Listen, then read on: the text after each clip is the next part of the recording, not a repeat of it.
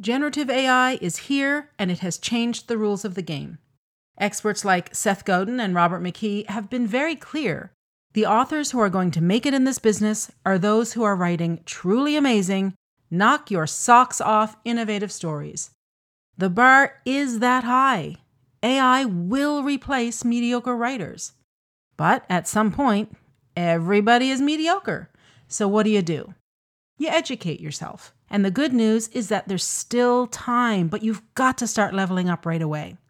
I'm Valerie Francis, and I've got a series of webinars to help you do just that. My specialty is helping authors like you put theory into practice. Understanding the tools of our trade and being able to apply them with precision is no longer an option. It's an absolute necessity. So go to valeriefrancis.ca slash webinars for more information and sign up for the notifications. You can't afford not to.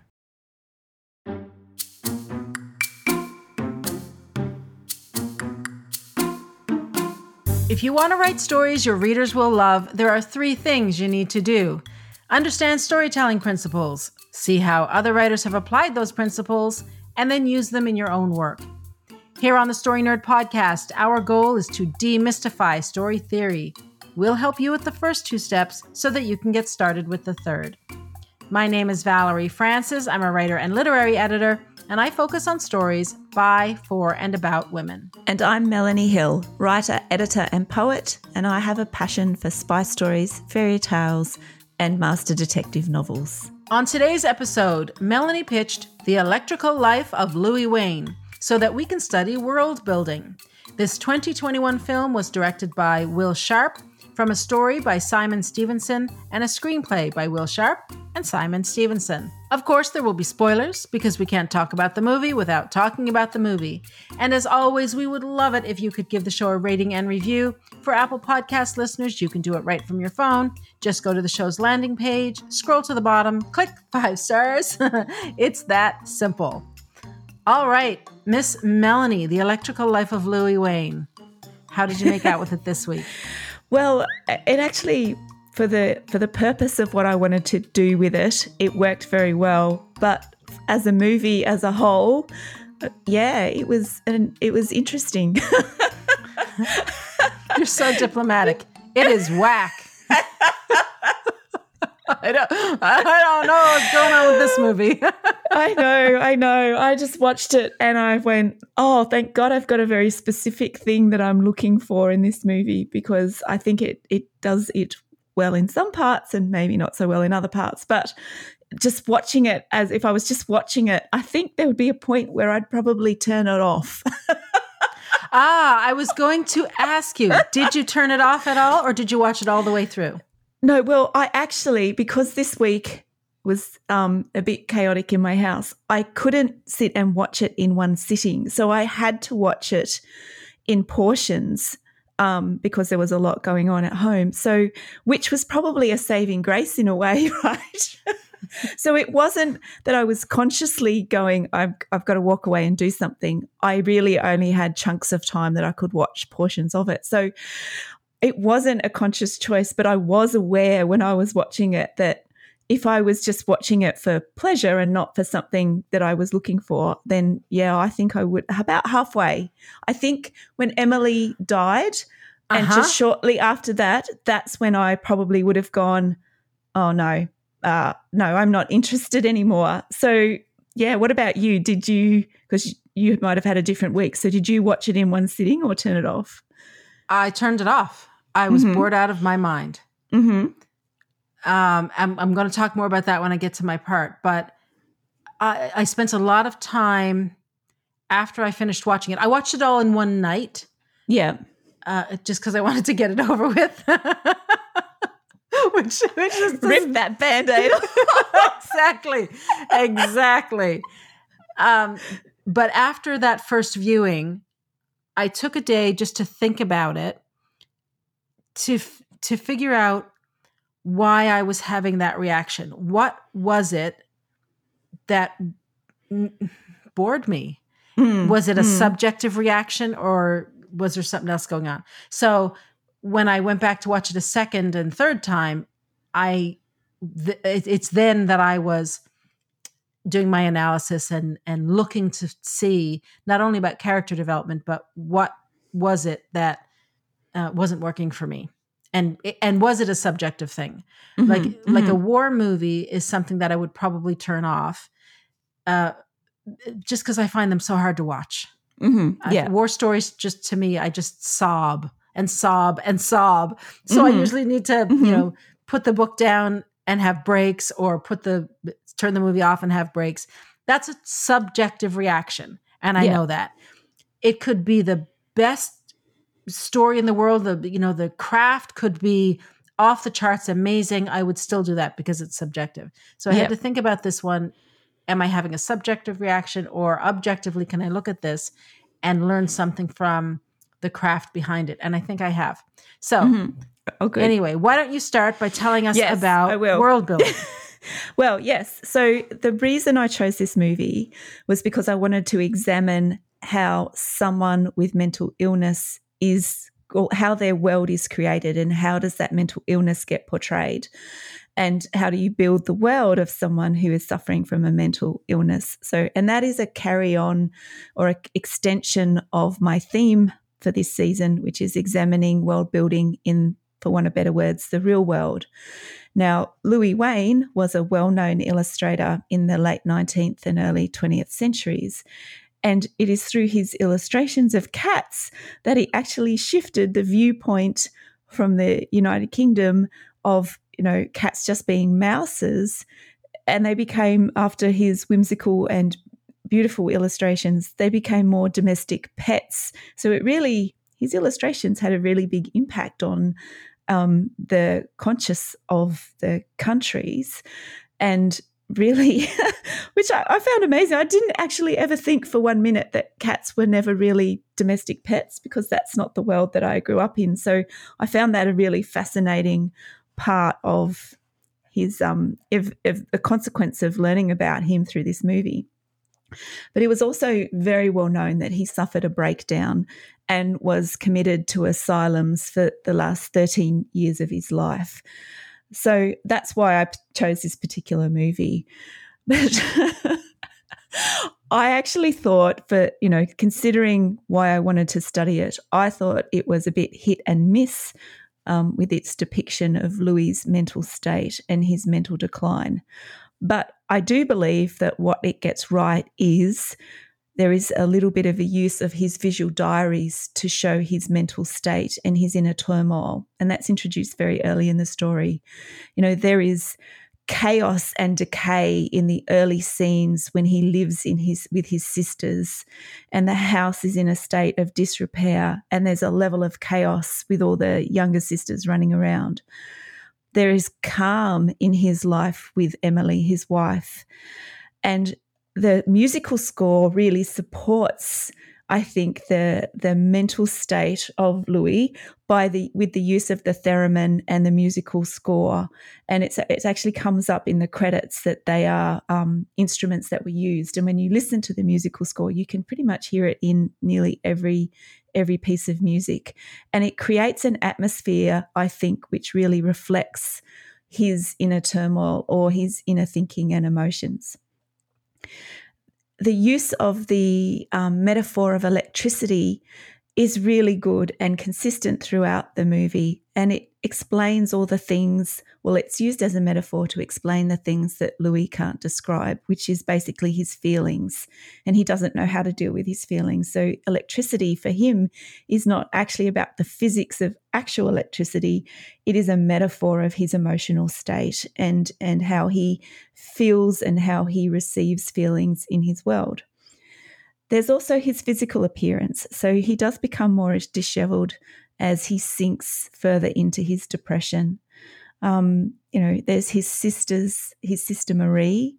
She's diagnosed with schizophrenia in the movie, and she and she dies. So that sort of mirrors and supports his own journey into depression and his and his eventual breakdown. And then finally, some of the narration supports his decline uh, or his mental state, but not all of it.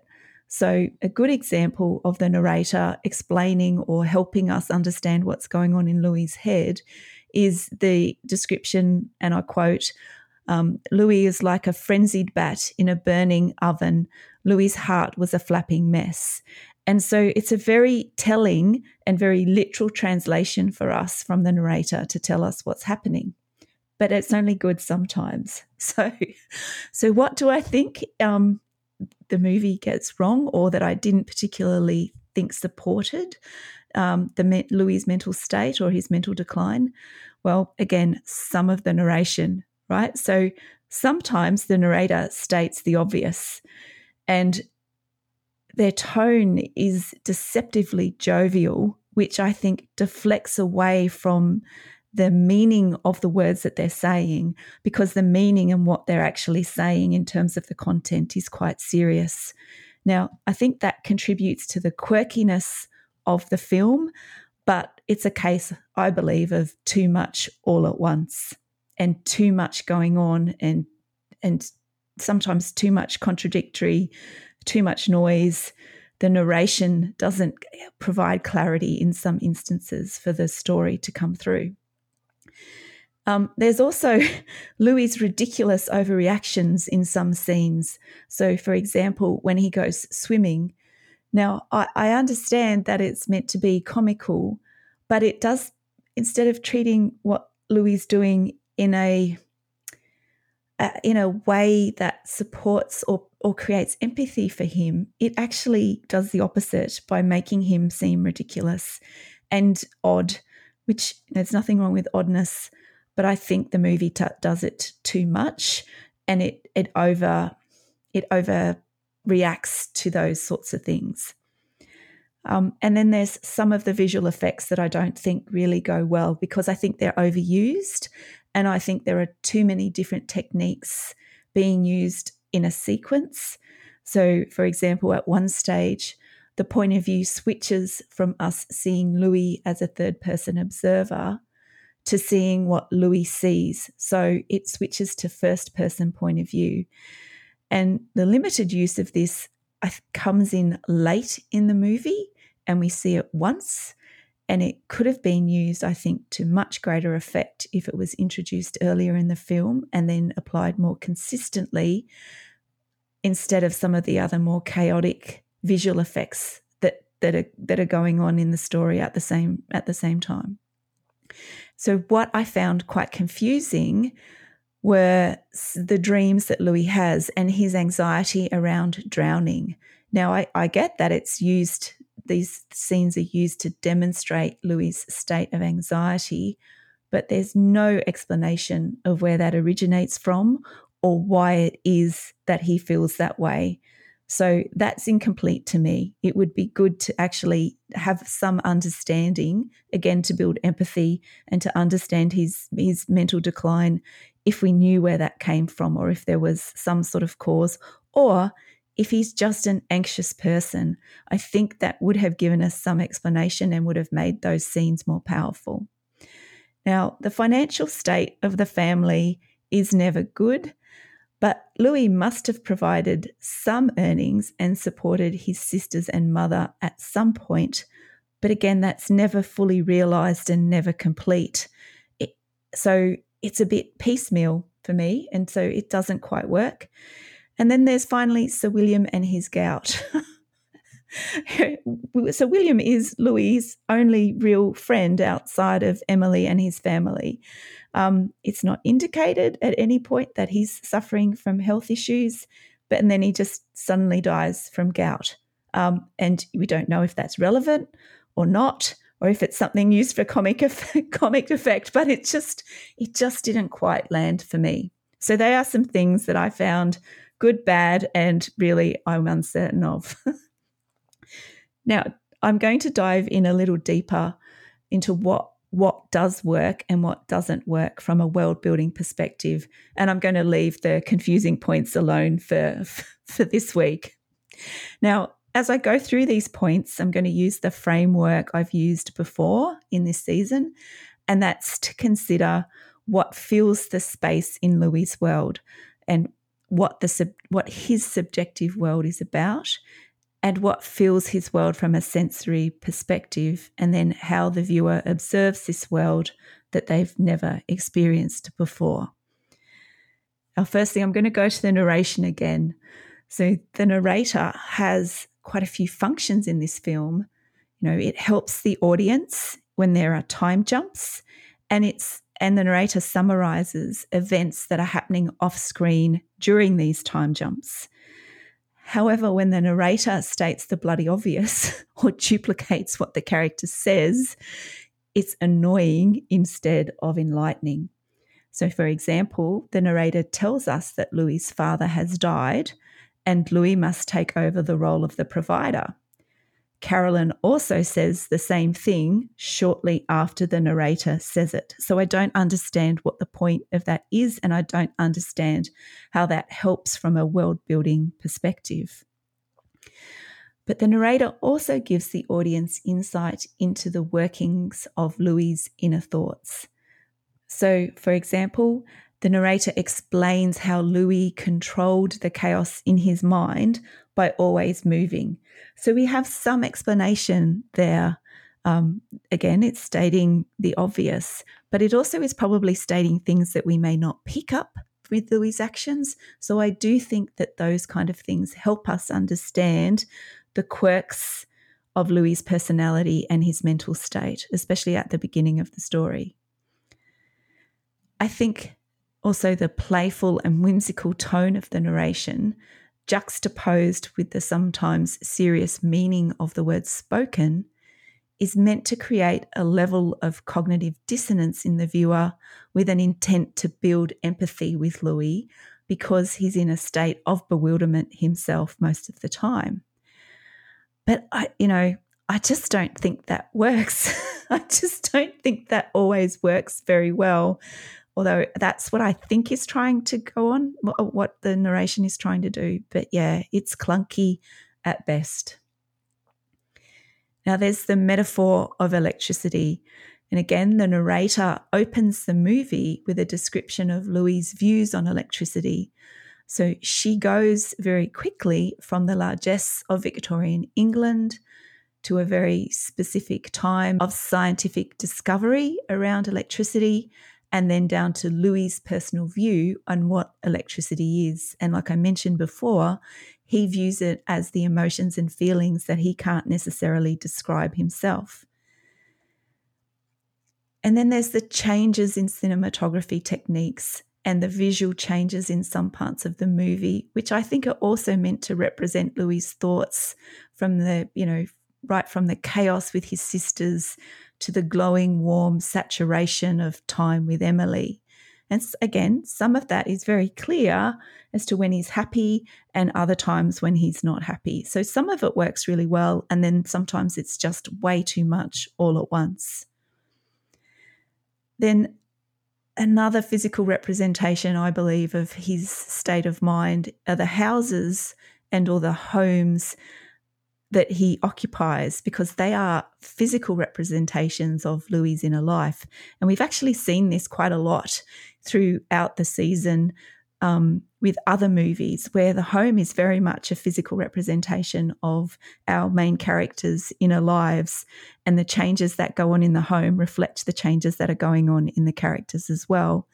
But when Louis is at home with his sisters, it is crowded, it's messy, the houses are rotting, there's a lot of yelling, and there's also a lot of diffused lighting.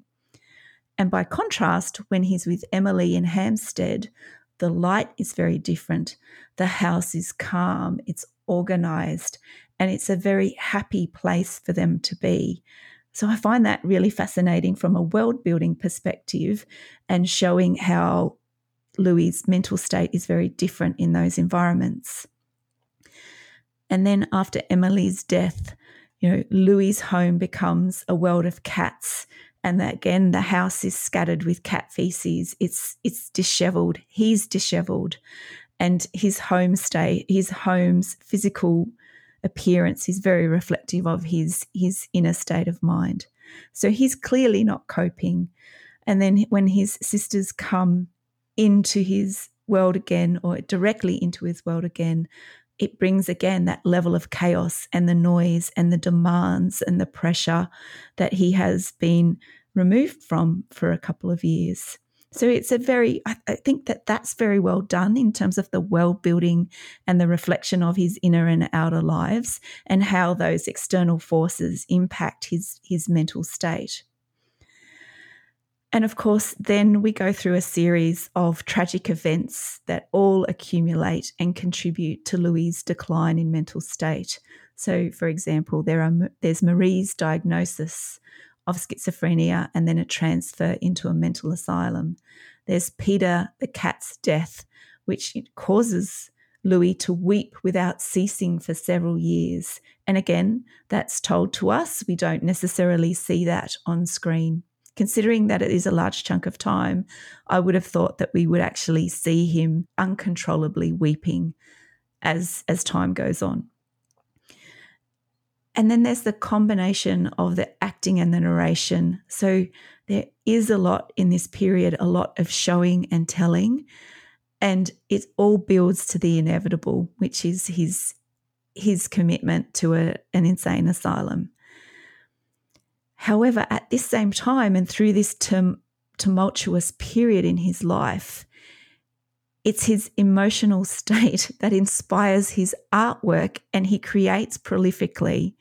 You know, and the narrator again describes how the memories of Emily and Peter combine with his emotion and they become powerful conductors of electricity and help him create all of those beautiful cat illustrations that um, that he that he created in that time. And then that leads me to thinking about Louis' artwork, which is what he's well renowned for. Now, it is not as prominent in the movie as it could be, and I think it could be used more, especially if it represents his mental state. So, we are introduced to his anxiety early in the film when Emily goes snooping in his room and discovers his visual diaries and also the drawings that show her how torn he is internally. Now, there is some suggestion that the more psychedelic drawings that Louis created happened around the same time that he was losing his grip on reality and succumbing to what at the time was considered to be schizophrenia. However, if this was the case, then the artwork could have been used more in the movie to show this. However, since Louis never dated any of his illustrations, it's actually difficult to tell if the more psychedelic ones were drawn during his less lucid moments. But again, you know, for the sake of the story that's being told, I do think that his artwork could have been used to greater greater effect and to support the the world that he's in and his mental decline. And finally, as I mentioned before, there are times when Louis is having a breakdown and we see changes in the cinematography. You know, we see him ranting in public in New York. Now, the low point for Louis in the movie is during the crossing from New York to London on the ship. So, this is where he's delusional and he thinks he is trapped in his cabin. There are misty images of a ship sinking, um, and it appears that he's imagining that he's underwater, and he has visions of Emily and Peter. And then when we come back to what's actually going on, when the steward finds him in his room and he's catatonic and he's Louis is standing there, he's wet himself, there's water running from the tap, there are pictures and everything all across the floor, and the cabin's in a state of disrepair. But the visual techniques to show that, again, they get the message across, but are they as good as what they could be? Oh, I'm not entirely sure. Now, this point in the movie marks the time when Louis' decline is actually skipped over. And again, we are told by the narrator about Louis' lack of luck, then more family deaths, and you know the the continual things that happen and ultimately contribute to his commitment into the mental asylum. Now, for a movie about Louis Wain, it is not really clear which part of his life the writers wanted to focus on. The disjointed way the movie focuses on events in his life, I found very frustrating. However, there are some specific ways the movie builds Louis's world that indicate and support he has mental health issues. You know, and of note from a writing perspective, there is the narrator and what she chooses to draw your attention to and how she describes what's going on in Louis's head. There is artwork, in particular his visual diary, which is our first indication that he's aware that he is not always okay. And then there's the state of the homes where Louis lives and who and what they are filled with that clearly demonstrate when he's happy or in a state of distress. And then finally, there's the visual presentation of specific scenes in the movie.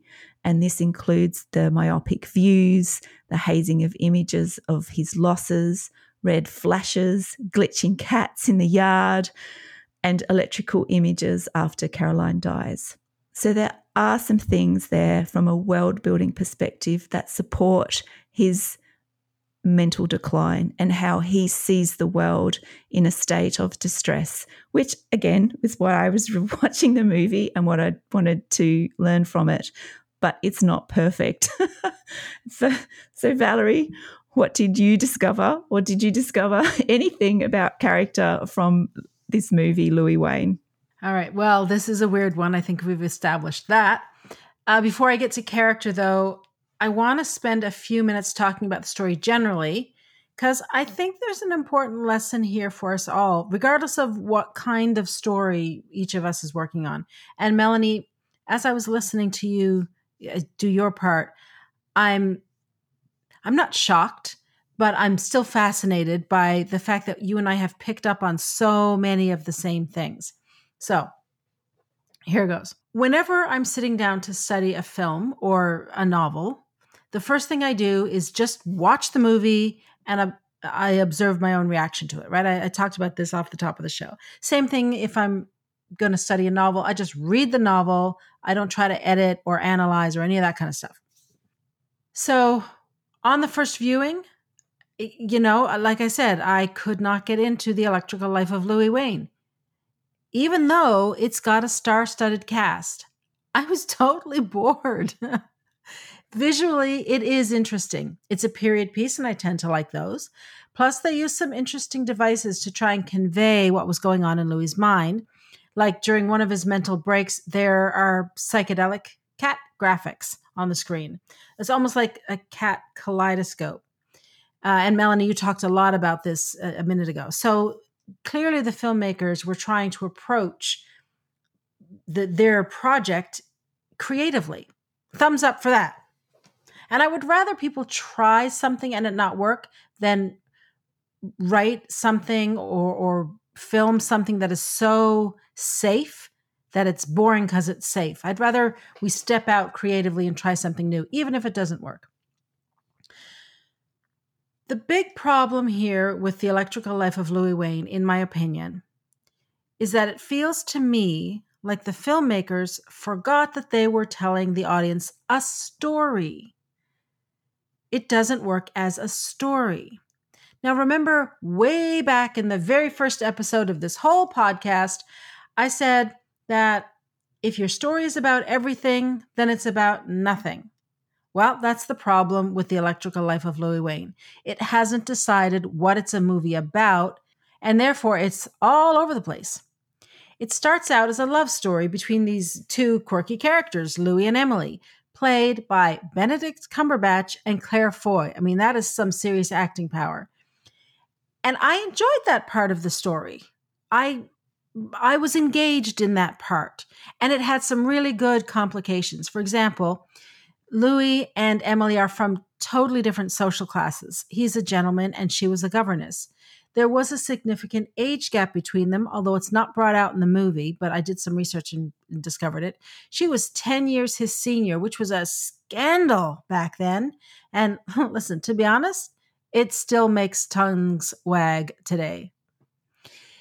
Also, Louis was the head of the family. He was the only breadwinner responsible for providing for his five sisters and his mother. His family needed him to marry a rich gentlewoman, not a poor governess. So if they'd stuck with this love story as the focus, I think they would have been okay. But the movie is called The Electrical Life of Louis Wain. So from the title, I would have expected them to focus on his beliefs about how electricity works and its impact on humans, and as Melanie said, how it's his way of trying to talk about his emotions. At the very least, I would have expected it to be a theme. Instead, it's introduced at the beginning, and then it's kind of forgotten about during the love story part. And when Emily dies, it's picked back up again, but not in any coherent way. Like there's no connection between what we saw at the beginning before we met Emily and now this. You could argue, though, that this incoherence is the point. Louis Wain is, after all, suffering from some sort of mental breakdown. Except that his state of mind isn't the main focus of the film. It's a complicating factor of his story. Weird, right? It was weird to me. So, in my opinion, the filmmakers have fallen into the same trap that many memoirists and writers of historical fiction fall into. And it's this they get so interested in the protagonist's life as a whole that they neglect to focus their story on one aspect of the life. What happens then is this because we, as writers, are limited in the amount of space we have to tell a story. A film's about two hours, a novel's about 80 to 100,000 words. When we focus on a life as a whole, which is a huge big story, we run out of time and space in a novel. And we're forced to merely touch on the important bits. And then we end up having to rely on exposition to fill in the gaps. And that's exactly what happened here. They even have a narrator. Melanie, you talked about the narrator too. And the narrator is voiced by Olivia Colman. You know, if anyone could pull off a narrator, it would be Olivia. And she's telling us things about Louis Wain's life that we would rather have seen dramatized. So, in the electrical life of Louis Wain, here are all the topics that are covered in pretty much equal measure Louis's mental health, Louis's extraordinary artistic skill, and the cats that he's known for. Louis's responsibility to care for his mother and five sisters, none of whom ever married, by the way. Louis's desperate and declining financial situation. And I agree with you, Melanie. They focused only on how bad it was getting, but clearly he had to have been bringing money in at certain points, or he never would have made it to 80 years old or whatever he was. The film also talks about Louis' theories about electricity, which he doesn't understand is a metaphor for his emotions. He is dealing with it literally. And of course, as we've both talked about, there's Louis' love story and marriage, although this one does take up most of the first half of the film. Any of these topics could have been the focus of the film, and the others then could have provided color or depth or complication. Now, why am I making such a big deal out of this? Well, it's because I did not attach to the film or to Louis and his plight in any way. And really, when you think about it, he had an extraordinary life the highs were really high and the lows were really low. And the Louis Wain cats, as Melanie said, are hugely influential. I mean, I have this guy to blame for the fact that I have two cats right now who run this household. so I should have been captivated. Instead, I was bored. And that boredom comes from the fact that I wasn't given the opportunity to emotionally connect to any aspect of his life. Alrighty, this brings me to my topic for the season, which is character development. I've been focusing all season on only one aspect of theory, and that is that a character is revealed through his action under pressure. Well, what do we know about Louis from his action under pressure? Unfortunately, not much, because the story doesn't stay focused long enough on any one topic for us to feel his pressure or draw any conclusions about who he might be. What we know about Louis, we know because either the narrator just tells us outright, or one of the characters tells us through dialogue. Let me give you a couple of examples. Louis is the eldest child and the only male. So when his father dies, it falls to him to support his mother and sisters. We've already talked about this. Rather than letting us discover that he's not up to the task, the narrator simply tells us the following In the 18 months since his father died, Louis had nominally become the head of the household. He was entirely unfit to shoulder these new worldly responsibilities, but as the oldest and malest of the six Wain siblings, it had unfortunately become his duty. Far better suited would have been his beloved sister Caroline, who had become frustrated with their rather whimsical and bohemian mother and stepped up at a young age to take charge as the family's matriarch. And as Melanie said, when the scene with the family and the sisters begins, Caroline also says, now that dad's gone, it's you got to do it. So it's doing double duty. All of this information that the amazing Olivia Colman told us would have been way more interesting if we had discovered it organically as the story unfolded. Another example is when Sir William says that Louis is brave and resilient. Now that caught me off guard because I thought, is he? Is he brave and resilient? When did we see bravery or resilience? We didn't. So it was weird. And also him die suddenly dying of gout was weird too. That threw me off. I'm like, he's got gout? All right. Mm, I'm going with the flow. Now, the last example I want to offer you is Louis's own monologue when Emily is dying. Here's what he says This time with you, Emily, playing with Peter in the evening, sitting by the fire, these have been the best days of my entire life. I don't know why it is that I find it so very difficult just being on this earth, but I can say with absolute certainty that you have made it much, much better. You make the world beautiful and warm and kind. I just wanted to say thank you for that before it's too late. Now, that's a beautiful monologue, but when was it revealed to us that he found it so very difficult to be on Earth? In fact, the guy that I was seeing in this film was someone who appeared to believe and feel the complete opposite. Louis seemed to exist in a world of his own making. He was writing letters patent, he was writing operas, not well, but he was writing them.